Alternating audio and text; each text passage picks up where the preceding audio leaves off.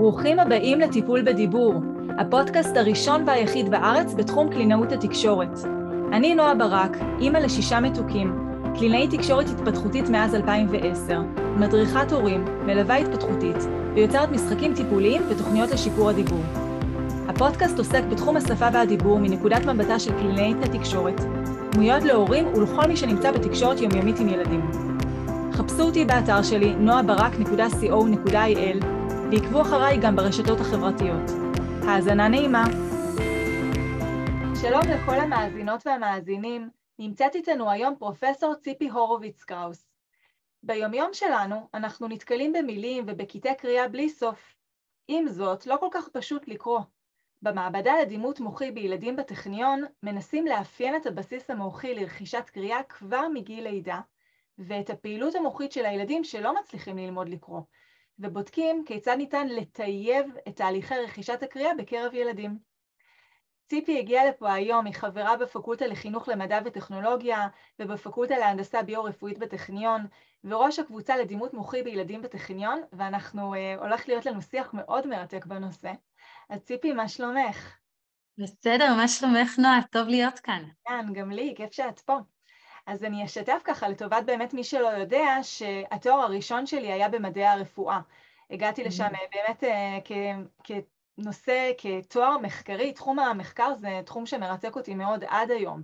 הלימודים לאורך התואר היו מאוד מעניינים, בסופו של דבר בסיום הלימודים עברתי ללמוד תואר חדש בקלינאות תקשורת, כי חיפשתי יותר את האינטראקציה עם האנשים, אבל באמת יש לי פינה מאוד חמה בלב וסקרנות מאוד גדולה בכל מה שקשור בעולם המחקר, אז ממש כיף לי שאת נמצאת פה איתנו.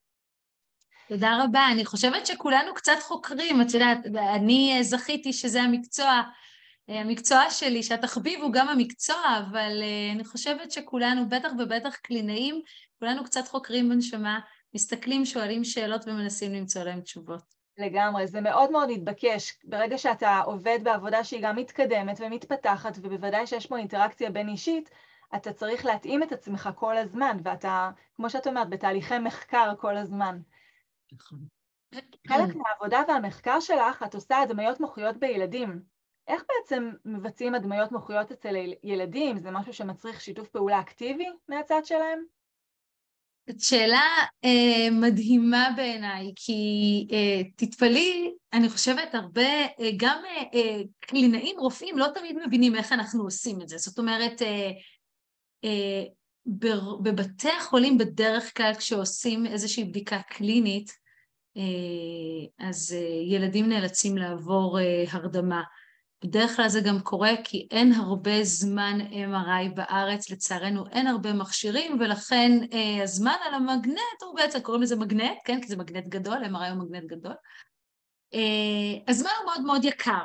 ואז בעצם כדי לייעל את כל התהליך, לוודא שילדים לא זזים, אה, משתמשים בחומרי הרדמה. אה, בינינו, לא תמיד חייבים להשתמש בחומרי הרדמה כדי לבצע בדיקת MRI. במחקרים שלנו, בטח ובטח אנחנו לא רוצים להשתמש בחומרי הרדמה, כי בדיוק כמו, ששאל, כמו שאמרת, אני צריכה את שיתוף הפעולה של הילד, אני לא רוצה שילד יישן, אני רוצה שילד יקשיב לסיפור, ואני רוצה לבדוק איך המוח של הילד מאבד סיפור. איזה אזורים הוא מפעיל כדי אולי לדמיין את הסיפור, אולי יש ילדים שקשה להם לדמיין ואז זה יתבטא ביכולות או בקשיים לימודיים אחרים. איך ילדים קוראים? האם כשהם קוראים הם קוראים בשטף ואז יש אזורים מסוימים שנדלקים כש, כשהם קוראים בשטף? ואולי יש כאלה שלא. זאת אומרת, בהכרח אני צריכה את הילד ער. ער ער ומתפקד, ויש לך עוד אחד שהוא גם ער ברקע, אני מתנצלת על זה. שמענו, אני לא שמעתי עד שאמרת. אה, ולכן אנחנו לא משתמשים בחומרי הרדמה, אלא בהרבה הרבה זמן של עבודה עם הילד. אנחנו אה, אה, ממשחקים את כל התהליך. זאת אומרת, הילד מרגיש שהוא מגיע בעצם לאיזשהו גן שעשועים, לאיזה פארק, בתוך הפארק הזה יש מתקן והמתקן הזה יודע לעשות כל מיני דברים מאוד מאוד כיפים. חלק מהדברים שהמתקן הזה יודע לתת לנו, בעצם זה את התמונות של פעילות מוח, מה שהילד עושה בפנים הוא בעצם משחק משחקים.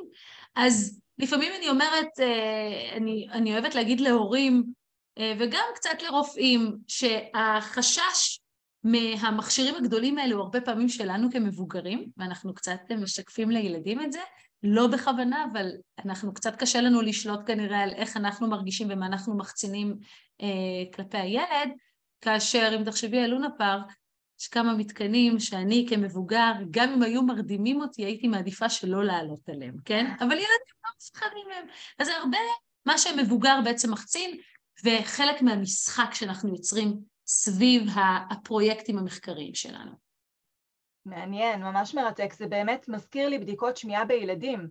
בדיקות שמיעה שהן סובייקטיביות. לא הבדיקות האובייקטיביות שאנחנו מבצעים מיד לאחר הלידה, שאז אנחנו רוצים לראות תגובתיות של עצב השמע בעצם, אלא בדיקות סובייקטיביות שאני רוצה לראות איך הילד, מה הוא עושה בעצם עם הצליל הזה שמגיע אליו. ואז אנחנו, כמו שאת אומרת, אני צריכה שיתוף פעולה שלו, ואני צריכה למשחק את זה, ואני צריכה להפוך את זה למשהו שבאמת הילד אה, יהיה מעוניין ויגיב באופן כזה שאני אוכל לקבל תמונה כמה שיותר מלאה. בדיוק כך, ואפילו יותר מזה, אנחנו עובדים עם הילד וההורה, אם או אב, או שניהם, על התהליך של הבדיקה עוד הרבה לפני שהם מגיעים אלינו לבדיקה עצמה. הם מקבלים חומרי קריאה, אנחנו מסבירים להם על, ה, על התהליך ומה הולך לקרות במשך היום, זה אחד בעצם הדברים שילדים וגם מבוגרים לא כל כך אוהבים, לא לדעת מה יקרה, נכון? החשש מהלא נודע, אז אנחנו מנסים להוריד את החשש הזה כולל אה, שליחת דיסק עם אה, שמע של המגנט כדי להתרגל אליו ולהקשיב אליו. זאת אומרת, עד כמה שאתה ממזער את הלא נודע ועד כמה שאתה אה, ממשחק את התהליך, רמות החרדה יורדות, ובעצם מה שילד עושה, הוא משחק משחקי קריאה בתוך המכשיר. זה, זה מה שקורה בפועל. אז בעצם המחקרים מתבצעים על ילדים מאיזה גיל? מעולה. אז יש לנו באמת, את יודעת, קריאה זה תהליך, ואני מניחה שנדבר על זה עוד מעט לעומק, אבל זה תהליך אה, שהוא מתחיל, לתפיסתי, מרגע הלידה ועוד טרם לכן. למה בעצם מרגע הלידה? כי בעצם הרשתות המוחיות שלנו שהן יתמכו בתהליך הקריאה, הן נמצאות כבר בתינוק, בניובורן, בתינוק שנולד. עד כמה האזורים המוחיים האלה, הרשתות המוחיות שתומכות ראייה ובשמיעה, שזה בעצם עיבוד שפה, וביכולות קוגנטיביות יותר גבוהות, וביכולות מוטוריות של ההנאה של השפתיים בזמן הקריאה, ואפילו הנאה של השפתיים בלב, מה שנקרא, שאנחנו קוראים לעצמנו, מדובר פה באזורים מוטוריים. הרשת הזאת נמצאת, הרשתות נמצאות כבר בלידה, ועד כמה הן יתחברו, תתחברנה אחת לשנייה, עד כמה אזורים ידברו זה עם זה, אה, זה בעצם תהליך שהוא תלוי בחשיפה ובגריעה של הילד לאורך חייו. זאת אומרת, אה, אני מסתכלת על ילדים בעצם מרגע לידתם וקצת קורצת אפילו ללפני, כן? אבל זה עוד קצת מוקדם לדבר מה קורה במהלך ההיריון, אבל בעצם מיום לידתם עד אה, הרגע שבו הם רוכשים את הקריאה במלואה ועובדים בעצם על הבנת הנקרא, על, על סכמות יותר מורכבות של הבנה, על הסקת מסקנות, על הבניה מחדש של מידע אנחנו בעצם מדברים בעצם עד גיל 14-15, אה, ולכן ה- הילדים שמגיעים אלינו הם בעצם בכל טווח הגילאים האלה.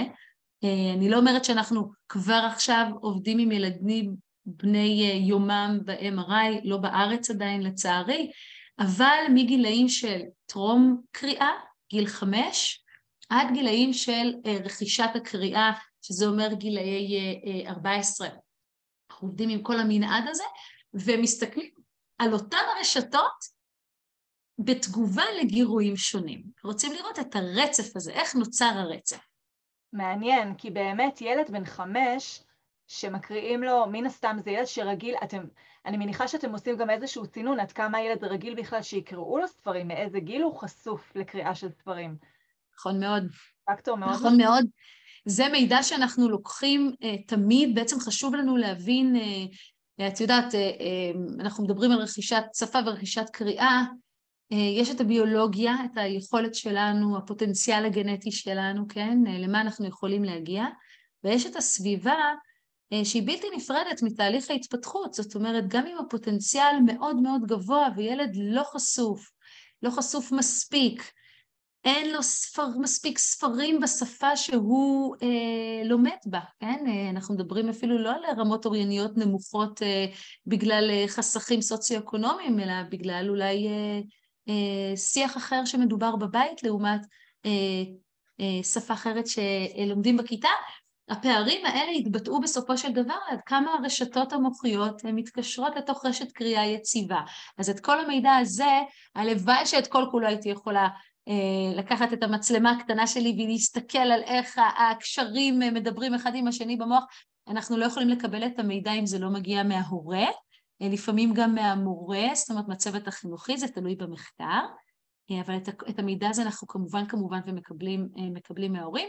פותחת חלונית ואומרת, אנחנו לא רק מסתכלים על עד כמה הילד חשוף לגירויים מיטיבים, כמו כמה ספרים יש בבית, משחקים אורייניים, זאת אומרת משחקים שמשלבים אה, אוצר מילים ואותיות ומילים כתובות, אלא גם עד כמה יש אולי הפרעה להיווצרות הזאת של רשת הקריאה המיטבית שאנחנו קוראים לה, כמו אה, חשיפה למסכים, מה הילד עושה כשהוא חשוף למסך, כמה שעות ביום אה, ילדים חשופים למסכים, סביבה שהיא כאוטית, סביבה שהיא היא, היא, היא לא תומכת בלמידה, כל הפרטים האלה מאוד מאוד חשובים ואנחנו תמיד באמת אוספים אותם כאשר אנחנו מסתכלים על, ה, על, על פעילות מוחית של ילד בהקשר של רכישת שפה וקריאה.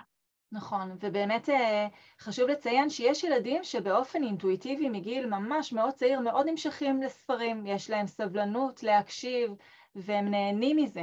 ויש ילדים שזה לא, ואנחנו צריכים יותר לעזור להם כדי לחבב עליהם את הקריאה.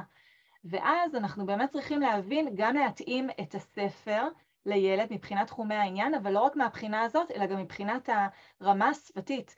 והרבה פעמים אני מנחה הורים שאני אה, מלווה אותם, שאני לא, לא חייבים להתחיל לקרוא ספר לילד לפי הטקסט. אם זה בשלבים הראשונים, אני רוצה קודם כל שהילד בכלל יאהב את תהליך קריאת הסיפור. אז להפוך את זה למשחקיות, לסוג של הצגה, לסוג שמערב המון המון חושים, וככל שהילד רוכש יותר סבלנות ולומד את הסטינג הזה של קריאת סיפור, אני יכולה יותר להיצמד שם לטקסט. זה כל כך נכון מה שאת אומרת ומתכתב באמת עם המלצות של רופאי ילדים, גם בישראל, גם בארצות הברית, אה, אה, אה, להקראת סיפורים בעצם מגיל לידה. זה כל כך קשה לעשות את זה מגיל לידה, כי בעצם אנחנו כמעט ולא מקבלים תגובה, נכון? אנחנו כיצורים אה, אנושיים, תקשורתיים, חברתיים, אנחנו רגילים לדבר ולקבל איזשהו פידבק. מתינוקות יותר קשה לקבל פידבק בימים, שבועות הראשונים, אוקיי? לפחות פידבק שאנחנו יודעים לתרגם אותו, כן? אה, אבל ההמלצה היא באמת להתרגל לסטינג הזה, בדיוק כמו שאמרת, של הקראת סיפור, של אה, לא רק הקראה אלא דיאלוג, זאת אומרת שאלת שאלות, גם אם הילד לא עונה, זה בסדר, תהיה את האדיאדה הזאת של אני שואל, מגיע תורך, יום יבוא ואתה תשאל ואני אענה, זה בעצם שיח, אנחנו מנהלים כאן שיח. והחשיפה הזו לאוצר מילים עשיר, אה, לא יותר מדי מורכב כמו שאמרת, אלא במינון הנכון, ולא תמיד חייבים להיצמד לטקסט מיד בהתחלה, אלא זה בעצם אנחנו יוצרים פה איזשהו הרגל שהוא קצת מזכיר, אני אוהבת אה, לדמות את זה, את יודעת, הרוטינה של ארוחת ערב, מגיעים הביתה, אנחנו נינוחים לנו קצת, יש לנו קצת שעות כאלה של ביחד, ואז אנחנו מכינים ארוחת ערב, אוכלים ארוחת ערב, מצחצחים שיניים, שינה. להכניס שם בין הצחצוח שיניים לשינה את הזמן הזה של הקריאה, אז אתה בעצם מייצר לך שגרה של ביחד עם הילד, והשגרה היא שגרה שפתית, זה בעצם העשרה שפתית, אבל לא רק, זה שגרה של ביחד. ואני שומעת מכל כך הרבה הורים, ואני יכולה גם להעיד עליי, על עצמי כאימא, אימא לשלושה מתוקים, שאלה השעות שעולים כל מיני דברים. עולים גם עולה שיח של הילד שהוא מביא את העולם שלו ואת המאורעות שלו בכיתה ואיך שהוא הרגיש ומה המחשבות ואפילו הדמיונות, זאת אומרת זה הזמן של הביחד. משרת כל כך הרבה כאשר הספר הוא איזושהי פלטפורמה לזה, כן? אבל כשמתחילים מגיל צעיר זה נכנס כחלק משגרת היומיום ואז מאוד קל להמשיך איתה אחר כך. ואני רוצה להגיד עוד איזה משהו קטן על modeling. אה, אנחנו כהורים אנחנו כבר בוגרים ועשינו והיינו קראנו ועשינו את כל מה שהיה עלינו לעשות בגיל של הילדים שלנו, נכון? אבל הילדים שלנו מסתכלים עלינו, והם לומדים איך להתנהג, ויש את המשפט נאה, דור... נאה דורש נאה מקיים, נכון? ומהמקום הזה אני יכולה לומר שאם אנחנו ניקח את הספר ויהיה לנו גם זמן קריאה, גם הילד שלנו ייקח ספר ויהיה לו זמן קריאה, אולי באותו, אפילו באותו חלון זמן. אה, אם אנחנו אה, נהיה מול המסך וזה מה שהילד יראה, הוא לא יראה את הפנים שלנו, הוא יראה את הטלפון, אז גם הוא ירצה להיות באותו האופן, הוא לא יבין למה אנחנו מבקשים ממנו לעשות משהו שמעצמנו אנחנו לא מבקשים. אם בארוחת ערב המכשיר יהיה על השולחן ומדי פעם נסתכל באמצע שמספרים לנו את הדבר הכי חשוב בעולם, כן? אז אנחנו נקבל בסופו של דבר רפלקציה של ההתנהגות שלנו. אז אני לוקחת את זה לעוד מקומות, אבל אם נדבר על הספר, אני חושבת שברמת המודלינג, אנחנו כהורים, ואני מכניסה גם את עצמי ככלל, כן? יש לי זמן, אז אני, אקסטרה זמן, אז אני עובדת, באמת רוב העבודה היא על המחשב, וזה באמת מה שרואים הילדים, וזה לא בהכרח הדבר הנכון. אז אני שמה ספוט גם על המקום הזה. נכון, לגמרי. ילדים לומדים מחיקוי, ובוודאי כשמדובר בהורים, שהם הדמויות הכי משמעותיות ומשפיעות עליהם, מה שקורה אצלנו, איך שנדבר, איך שנגיב, איך ש... מה שנעשה בזמן הפנאי שלנו, זה מה שהם ילמדו ויחקו אותנו. לגמרי, ממש נכון. כן. מחקרים מדברים היום על כך שהמוח מגיע ל-85% מהגודל שלו כבר בשלושת השנים הראשונות להתפתחות. אנחנו יודעים את ההשלכות של זה מבחינת רכישה של שפה, מבחינת רכישה של דיבור, בוודאי, מיומנויות חברתיות. בואי באמת נדבר מבחינת קריאה. רכישה של קריאה, איך, איך זה בא לידי ביטוי שם? אז באמת, כמו שהתחלתי כבר גם לומר קודם לכן, התשתית המוחית, הרשתות המוחיות שתומכות ברכישת קריאה, אלה רשתות שבעצם התינוק בן יומו מגיע איתם לעולם. אנחנו רואים במחקרי אה, אה, אה, דימות מוחית תפקודי או functional MRI את הרשתות שתומכות בעיבוד ראייתי, אחר כך, לאחר אה, אה, כמה שנים התפתחו להיות האזורים שקולטים את המילה כשלמה, או עושים עיבוד אורטוגרפי, מה שנקרא. אנחנו רואים את האזורים, אה, את הרשתות שמשתייכות לעיבוד שמיעתי, או auditory processing, שהן גם משויכות לעיבוד שפתי, שיעשו בהמשך את העיבוד הפונולוגי, את העיבוד של הצלילים הקטנטנים של השפה, ואנחנו רואים גם את הרשתות, כמו שאמרתי קודם, הרשתות המוטוריות שאחראיות על אה, אה, הפעלה של השפתיים והגייה של המילים, גם להגייה דמומה, מה שנקרא דיבור בלב או קריאה בלב, אנחנו רואים את האזורים האלה מופעלים. הם נמצאים שם, וכמובן האזורים של אה, קשב ויכולות ניהוליות, שגם הם נמצאים, אבל אם מדברים על התפתחות לאורך שנים, אלה האזורים שבעצם, האזורים והרשתות שלוקח להם את הכי הרבה זמן עד שהם מגיעים לרמת בשלות. שואלי מתי המוח מגיע לבשלות מלאה בגיל 26. אז לתינוק הצעיר יש עוד הרבה מאוד שנים עד שהוא יגיע לבשלות מלאה, אבל הוא נולד עם התשתית.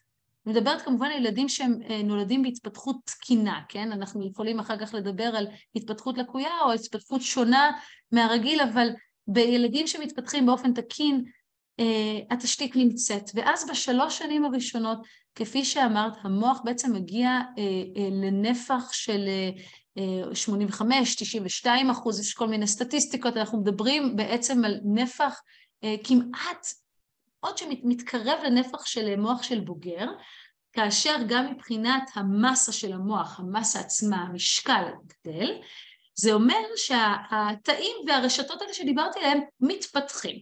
ומה זה אומר שהם מתפתחים? מתחילים לייצר קשרים, קשרים בתוך הרשתות עצמן ובינן לבין רשתות אחרות ובין אזורים מרוחקים יותר במוח. מה יקבע עד כמה אה, אזורים יתחברו יותר או פחות לאזורים אחרים? גריעה, אוקיי?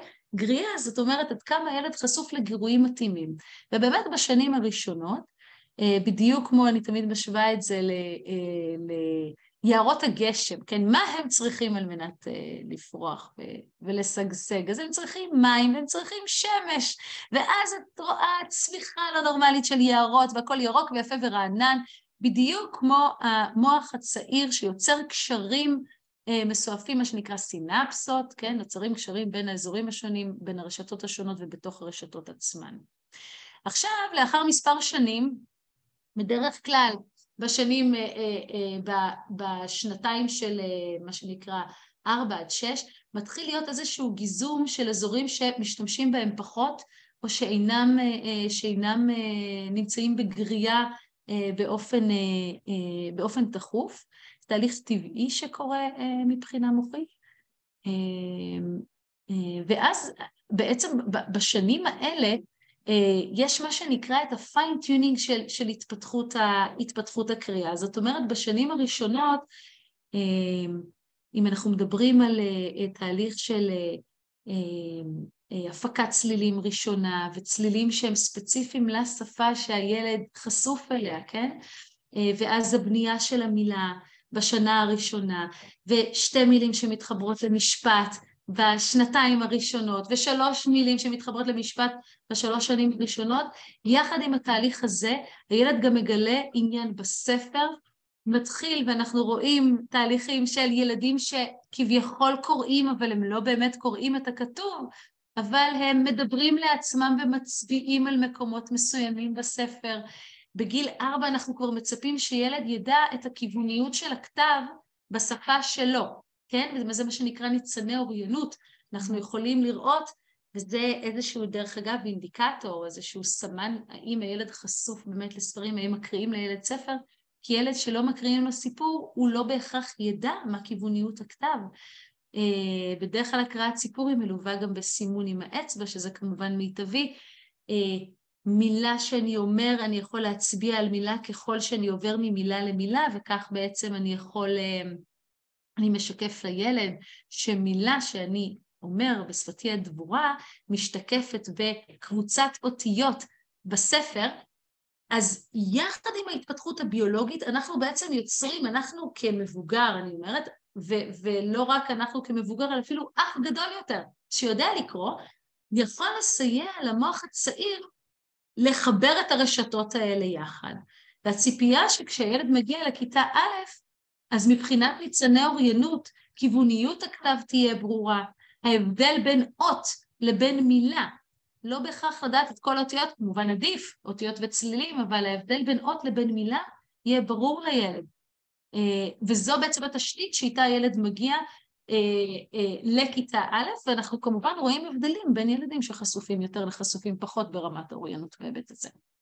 מאוד מאוד משמעותי, וישר עולה לי לראש כל איסורי המצפון של ההורים שאומרים, ובמיוחד אנחנו אחרי שנתיים לא פשוטות של קורונה, אני באופן אישי נפגשת עם לא מעט הורים לילדים שהשנים הראשונות האלה של הילדות לא נוצלו בצורה מיטבית, ולא חלילה ממקום של הזנחה, אלא באמת ממקום של חוסר מודעות.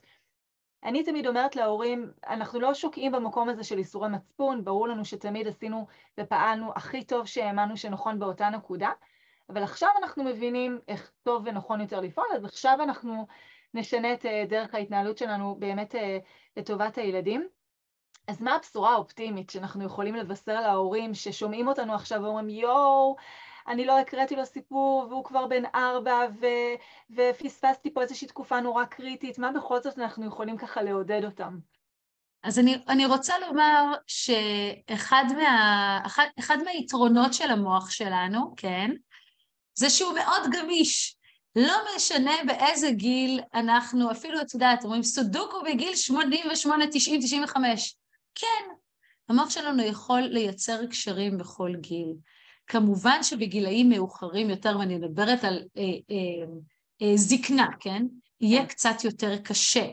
אבל בגילאים הצעירים, ואמרתי, המוח מגיע לבשלות מוחית בגיל 26, כמובן וכמובן שיש אפשרות לשנס מותניים ולשנות הרגלים. אני חושבת שזה בעצם הקושי הגדול של כולנו, לשנות הרגלים, להכניס עוד איזה משהו קטן בתוך הסדר יום שלנו שהוא עמוס לנו ככה. אבל אני חושבת שהורים שינסו, יגלו עד כמה כיף להתמכר לתהליך הזה של קריאת סיפור, ועד כמה הילד שלנו עוזר לנו בתהליך, כי הוא ירוץ אחרינו עם הספר כדי שנקריא. כי עבור הילד זה זמן אה, מיוחד עם ההורה. אז אנחנו מדברים בעצם על זמן קסם שלהורה יהיה מאוד קל להכניס את הזמן הזה לתוך, ה, לתוך הסדר יום, גם אם זה לא קרה עד כה, כי הילד יעזור לו להכניס את, ה, את, את, אותו, את אותה משבצת לסדר יום. אמ, אף פעם לא מאוחר, אף פעם לא מאוחר, ואני חושבת שאפשר לעשות את זה גם עד גילאים, זאת אומרת, גם כשהילדים כבר יודעים לקרוא, דרך אגב. נכון. אה, אני המשכתי את התהליך עד, עד שאמרו לי מספיק, ועדיין לא תמיד אומרים לי מספיק, כשאני מספרת סיפור לילדתי הקטנה בת שש וחצי, עדיין הגדולים מצטרפים, כי זה זמן של ביחד, וזה זמן גם של לדמיין. גם כשילד מכיר את הסיפור ושומע אותו בפעם העשרים וכמה, אה, הוא בעיני רוחו רואה את הסרט בצורה שונה בכל פעם מחדש. אני חושבת שזה מה שמייחד את הזמן הזה. וגם כשמקריאים לנו, המשאבים האנרגטיים שלנו עכשיו פנויים יותר למקום של אה, דמיון וחשיבה ופחות לפענוח בעצם של הקריאה עצמה. בדיוק, בדיוק, וזה גם זמן נכון אולי ללמד מילים חדשות. זאת אומרת, אם נסתכל על הפן האקדמי ומה הערך המוסף שאנחנו יכולים אה, אה, לתת לילד בזמן המשותף הזה של קריאה משותפת או דיאלוגית, שאני קוראת לה, כי יש כאן דיאלוג, זה לא רק קליינט שמקשיב ופסיבי, אלא יש פה שיח. אה, זה היכרות של מילים חדשות. ובפעם הבאה שילד ייתקל במילה הזו, אולי בספר כזה או ספר אחר בבית הספר, אז קודם כל ייפתח לו הזיכרון של ישבתי עם אבא או אימא וקראתי, אני זוכרת את המילה הזאת, אני זוכרת את ההקשר שלה, אבל אנחנו גם עוזרים לו לקפץ מעל המילה הזאת ולא להיתקע עליה כי היא חדשה ולהאט את כל קצב הקריאה, אלא עוזרים לו לקפוץ למילה הבאה בטקסט. אז יש כל כך הרבה רכיבים רגשיים, שפתיים, אקדמיים, אה, בתוך התהליך הזה, ובכל שלב, בכל רגע, בלי נקיפות מצפון, לקפוץ למים ולהתחיל. נכון, נכון מאוד, ואני מאוד מאוד מסכימה. אני גם רוצה להוסיף ש... אפשר גם לא לקרוא סיפור דווקא לפני השינה. אני יודעת להגיד על עצמי שסוף יום, שישה ילדים שיהיו בריאים, עבודה במשרה מלאה, אני קורסת. אבל אני הזזתי את זמן הקריאה של הספרים לאחת צהריים, שזה זמן שיותר נינוח, במיוחד בחורף, שגם ככה מחשיך מוקדם ולא יוצאים כל כך החוצה, ואז זה זמן שגם לי יותר נעים מתוך התהליך הזה, ואני לא מרגישה שאני רק מקריאה כדי לסמן וי ולסיים עם זה. אז ברגע שלנו, ההורים, אנחנו מוצאים את הזמן שנכון עבורנו, כל התהליך הופך להיות אחרת, נעים יותר, ויותר קל לנו גם לשמר אותו ולהכניס אותו כהרגלים. אני מסכימה בכל פה, במיוחד, אה, כן, שמדובר גם על ילדים צעירים שאחרי ארוחת הערב אולי כבר עייפים, אז אולי אפילו באמת כדאי. אני חושבת שלהחליט יחד, אפילו בצורה לא מילולית, אבל אה, על זמן ביום שנעים וכיף לכולם, אה, זה בעצם המפתח לשמר את, ה, לשמר את השגרה הזאת לאורך היום. לגמרי. ההתייעצות המשותפת הזאת היא באמת היא מפתח מאוד מאוד חשוב להמון דברים בחיים, נכון? נכון. את חוקרת היום את אה, השפעת היכולות הניהוליות בילדים, ובאמת ציינת את זה והזכרת מקודם. בואי נדבר קצת על תפקודים ניהוליים ויכולות ניהוליות, מה זה בעצם אומר, איך זה משפיע שם על תהליך הקריאה.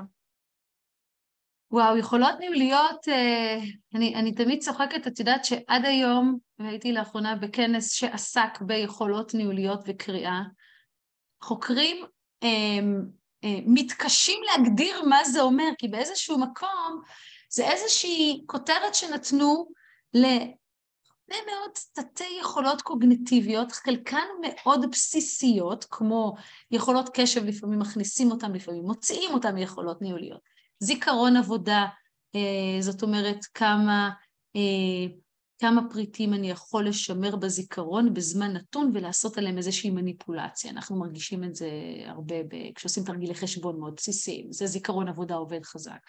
היכולת שלנו לעכב תגובה, לא להגיב מיד כשאני רוצה, יש הרבה אנשים שקשה להם מאוד עם זה, אני נכון. לפעמים בכללם, אה, לא להגיב מיד כשאתה רוצה, אלא לחכות, יכולת אינהיביציה, יכולת לעבור מטלה למטלה, מה שנקרא shifting.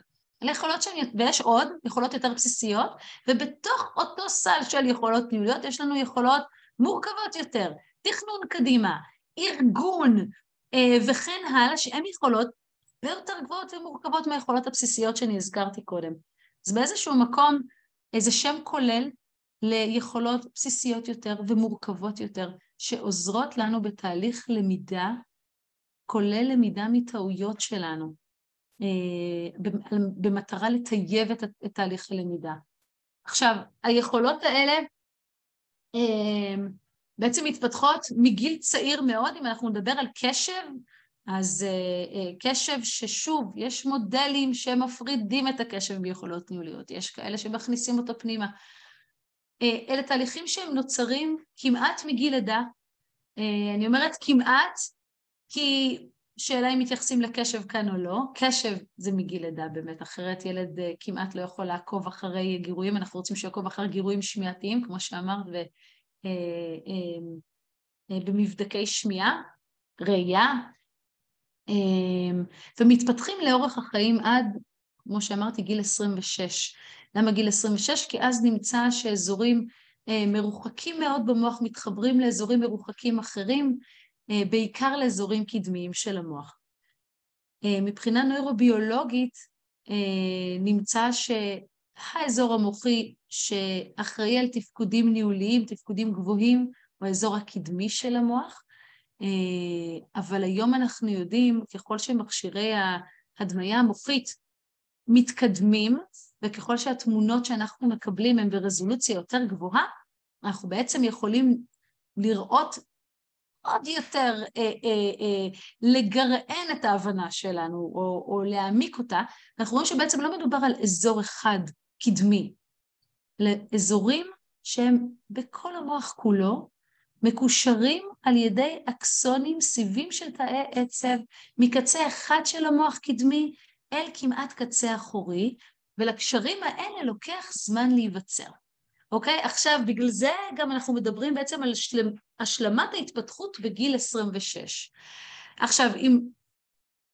את יודעת, הסברתי ממש על קצה המזלג מהן היכולות הניהוליות האלה, ואת בעצם, אני חושבת שמבינה שכמעט אין תחום בחיים שהיכולות האלה לא, לא נוגעות בו. זאת אומרת, מרמת ההתארגנות בבוקר עד רמת הלהיות בזמן במקום מסוים, נאמר בבית ספר, עד לרגע שבו אני מסיים את ההפסקה ועכשיו אני אמור להיות פנוי ללמידה לשיעור החדש, נכון? זה shifting, החלפה בין, בין מטלה למטלה. ואני אמור להתרכז, להסתכל רק על המורה ו... או המורה ולהתעלם מכל הגירויים שמסביב, יש פה את העיכוב תגובה, ותוך כדי אני צריך לאבד את מה שהיא אומרת ולהוסיף, לאבד בעין אני מקווה, ולהוסיף עוד נדבך של מידע על עוד נדבך של מידע, זאת אומרת הזיכרון, עבודה שלי כל הזמן עובד ועובד ועובד ועובד. עכשיו, אני הרבה פעמים קוראת לזה דרישות רבות ומשאבים מוגבלים. למה משאבים מוגבלים? כי המוח הצעיר הוא עדיין כל האינפרסטרקצ'ר המחובר הזה, יש את הרשתות, נכון, אבל הן לא מחוברות במלואן, והדרישות הן רבות. ולכן אני חושבת שכהורים אנחנו יכולים לתרום רבות להכנה של אותה רשת, אה, עכשיו אני מדברת על רשת למידה ולא בהכרח קריאה פר סה, אה, שתעזור לילד שלנו ב, ביכולת ריכוז הזאת בעצם לאורך זמן וביכולת לעכב תגובות אחרות ולמקד את הקשב בגירוי אחד. אם תחשבו על ספר, הוא מאוד מאוד עוזר בתהליך הזה. בעצם כשאנחנו קוראים ספר, מקריאים לילד ספר או דנים איתו על ספר, אין לנו פה הרבה מאוד גירויים שרצים בו זמנית, מאוד שונה מטלוויזיה, מאוד שונה מכל מסך שהוא וסוניז ומשחקים כאלה ואחרים. הקצב הוא יחסית איטי, אנחנו קובעים את הקצב. אה, יש פה מיקוד בגירוי אחד לאורך זמן, ואנחנו באיזשהו מקום קצת מותחים את גומיית הקשב של הילד, אנחנו עוזרים לו. אני רואה הבדלים מאוד גדולים בין ילדים שברמת הקשב, ברמת היכולת להפנות את הקשב לגירוי אחד לאורך זמן, ילדים שקוראים ספרים, שמקריאים להם ספרים, לילדים שעסוקים פחות ביכולת הזאת. אה, ואני חושבת ש... ופה אני דווקא רוצה לשים את הדגש, כמו שאמרתי, על היכולות הניהוליות ופחות על היכולות השפתיות, כי אני חושבת שה... אה, שוב, אנחנו מדברים על אותו, ה... על נכון. אותו הבסיס, על הספר, בהיבט של הקריאה לאורך זמן ובמיקוד בגירוי אחד, אנחנו בעצם פה אה, עובדים גם על היכולת הניהולית, מספר יכולות ניהוליות, אה, שמשרתות את הילד במקומות אחרים, נדבר על, אה, על איניביציה, על יכולת לעכב תגובה ולהמתין, אנחנו מדברים גם על יכולת משחק בין ילדים, נכון? אז זאת אומרת, אני עובד על היכולת הזו, אם הילד רוצה עכשיו עכשיו לשאול שאלה, ואני אומר לו, רגע, תשמור את הרגע בלב, אולי עוד מעט, עוד מעט אתה תראה מה קורה לגיבור, רק רגע. אה, את אותה יכולת אפשר לעשות להעברה להמתנה לתור במשחק. ילד שלא רוצה ולא יכול להמתין לתור במשחק, ואז קשה לו לשחק עם מספר חברים. אוקיי? אז אנחנו עובדים על יכולות שונות שעוברות העתקה אחר כך למקומות אחרים בחייו של הילד. נכון, המתנה לתור במשחק, המתנה לתור בשיח, אפילו ברמה mm-hmm. הזאת, ילדים שלא מתפרצים, או ילדים שיודעים מתי, הילדים האימפולסיביים שמדברים המון המון המון ולא יודעים מתי לשים את הקאט ולפנות את התור, את המקום לשני להגיב, לגמרי, כל כך בסיסי ברמה הכי באמת ראשונית של תקשורת. בדיוק. בדיוק. נכון. אני מניחה שכמו הרבה דברים, הסיכון ללקויות למידה הוא שילוב של גורמים גנטיים מולדים וגם גורמים סביבתיים. מה עוד בעצם משפיע שם על יכולות למידה? שוב, דיברנו גם על תפקודים ניהוליים, דיברנו על מיומנויות שפתיות כמובן, אה, ואיך אנחנו באמת יכולים, יכולות, יכולים למנוע התפתחות של לקויות למידה על סמך שינויים התנהגותיים סביבתיים בשנים הראשונות האלה. תראי, לקות למידה בהגדרתה, את יודעת, אם נתרגם אותה לאנגלית זה יהיה קצת יותר אה, קל, אז, אז uh, learning disorder, ברגע שיש לך disorder, היכולת שלך למנוע אותה, בהגדרה disorder היא, היא, היא משהו שהוא גנטי, בסדר? שהבסיס שלו הוא גנטי.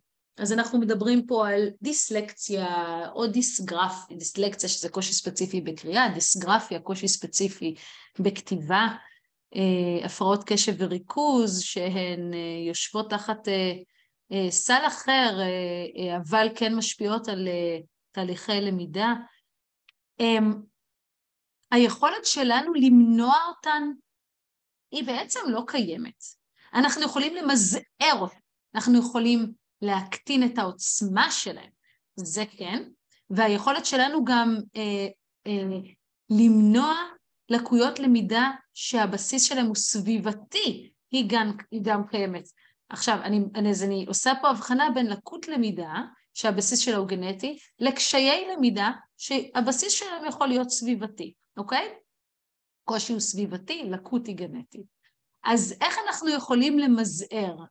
אז היכרות בעצם עם ספר, כל מה שדיברנו עליו בעצם מתחילת שיחתנו, ההיכרות עם הספר, השיח, הקריאה המשותפת שהיא יחד עם האצבע, זאת אומרת אנחנו ממש אה, אה, מנגישים לילד את הדבר הכל כך חשוב שנראה אולי לעיתים אינטואיטיבי, שאוסף של שייפס אה, כאלה, צורות מעוקלות וקווים, יש להם משמעות שפתית, ממש לא אינטואיטיבי, לא לכל הילדים זה אינטואיטיבי, ולילדים עם קשיי קריאה זה עוד יותר לא אינטואיטיבי.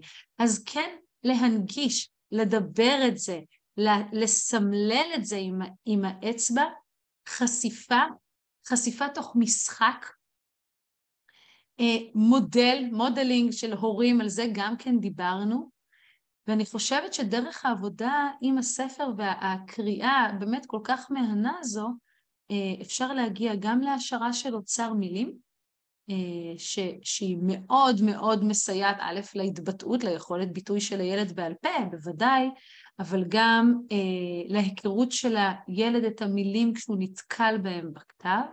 אנחנו מדברים על היכולות הניהוליות שאנחנו עובדים עליהן תוך כדי הקריאה, שעל זה גם כן דיברתי, של ילדים שיש להם או קצת אג'יות כזו, קצת חס, אה, חסרי שקט, או ילדים אה, שבאמת יש להם הפרעת קשב וריכוז, זה איזשהו אה, כלי בשבילנו, כמו שאמרתי, קצת למתוח את הגומייה, כן? לכל אחד יש את, ה, את הפייסר, את הקוצב הפנימי שלו, אצל חלק הוא מהיר יותר, אצל חלק הוא מהיר פחות, אז הקוצב הזה אפשר מעט לשחק, לשחק איתו ולהגמיש אותו, בטח ובטח כשהילד במקום הכי הכי בטוח אה, עם ההורה.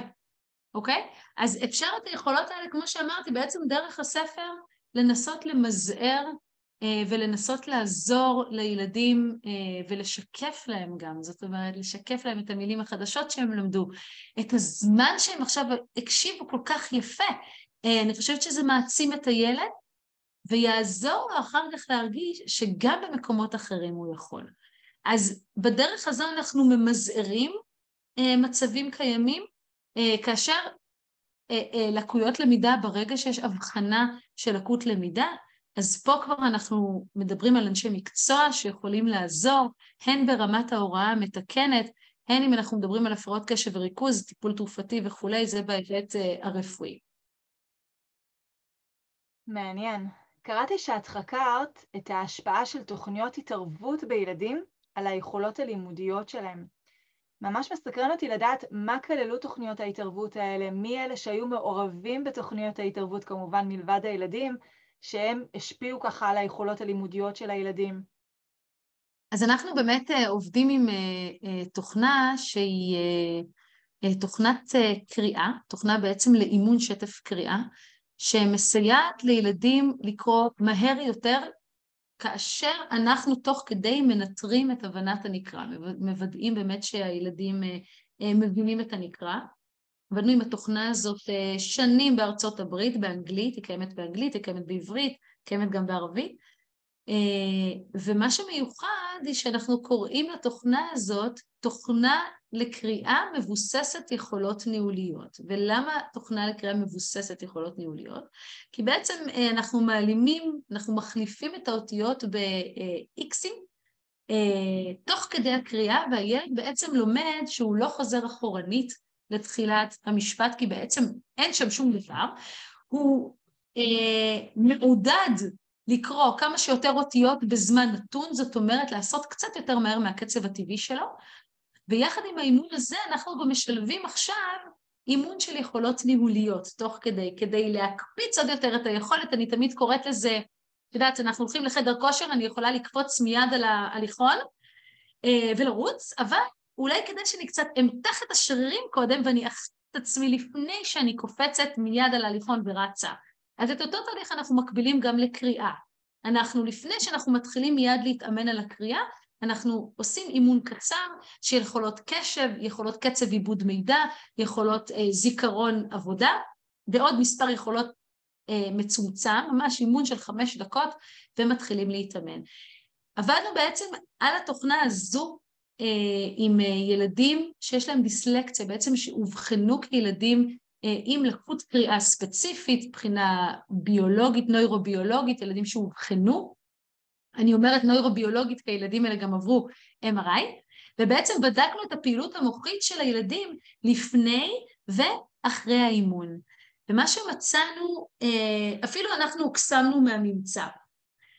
זאת אומרת, קודם כל, ראשית לכל, ילדים עם, אה, עם דיסלקציה, ילדים בני 8 עד 12, עם דיסלקציה, אה, כשהם קוראים, הם מפעילים גם את צד ימין של המוח שלהם בזמן הקריאה. למה אני מציינת את זה כמשהו שהוא באמת אה, יוצא דופן? כי הצד שאחראי על קריאה ועיבוד שפה במוח שלנו הוא צד שמאל של המוח. באנשים עם דומיננטיות ימנית, זאת אומרת אם יד ימין שלי היא הדומיננטית, בדרך כלל הצד הנגדי המוחי הוא זה שיהיה דומיננטי בעיבוד שפה וקריאה. אנחנו רואים, וזה לא פעם ראשונה שנמצא אה, הממצא הזה, שילדים עם דיסלקציה מפעילים את צד, את צד שמאל וצד ימין של המוח שלהם, ייתכן וזה קצת מה שמושך אותם אחורנית, אחרי האימון מצאנו שהפעילות בצד ימין נעלמה כמעט לגמרי. הפעילות הייתה ממוקדת בצד שמאל, ובעצם המוח שלהם היה נראה מאוד דומה לזה של ילדים אה, עם קריאת תקינה, שגם הם הוכללו בתוך המחקר הזה. בנוסף לשיפור הזה, אה, לא, לא יודעת אם שיפור, לשינוי, כן? אנחנו קוראים לו שיפור כי הוא בא בעצם גם עם שיפור התנהגותי מבחינת הקריאה. אז מצאנו שהקריאה הייתה מהירה יותר ושוטפת יותר אצל הילדים אה, עם הדיסלקציה, והיכולות הניהוליות שלהם השתפרו גם הם.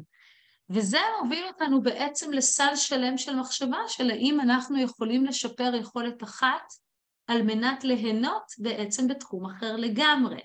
כן? אז, אז אנחנו עכשיו שם בתוך המחקרים האלה, האם אפשר לאמן א' כדי שישתפר בעצם ב', אה, זה מתחבר למחקרים של חוקרים אחרים, לדוגמה פרופסור אמיר עמדי אה, מהמרכז הבינתחומי, שהוא לדוגמה גם הוא עובד על אה, נאמן אנשים בעצם שהם עיוורים, אנשים שאינם רואים, נאמן אותם על שמיעה כדי לשפר את יכולת ההתמצאות שלהם, אז באותו הרעיון אנחנו מנסים לראות האם ילדים שרשת הקריאה שלהם פעילה באופן שהוא שונה מהרגיל, האם נאמן יכולת אחת כדי לשפר יכולת אחרת. מדהים. אז זה, זה כרגע הקו של המחקרים שלנו, כמו שאמרתי, אנחנו עושים את זה כרגע גם בעברית, עם מחקרים ארוכים שרצים בארצות הברית כבר כמה שנים. מעניין, מאוד מעניין לראות באמת בסופו של דבר את הממצאים, נושא מרתק ממש. תודה רבה.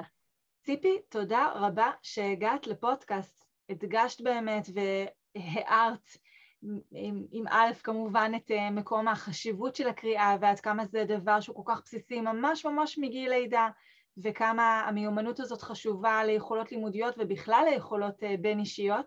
תודה רבה רבה שהגעת להתארח בפודקאסט. תודה לך, ואני מזמינה את המאזינים באמת להיכנס לאתר שלנו, לאתר הקבוצה לדימות מוחי בילדים בטכניון.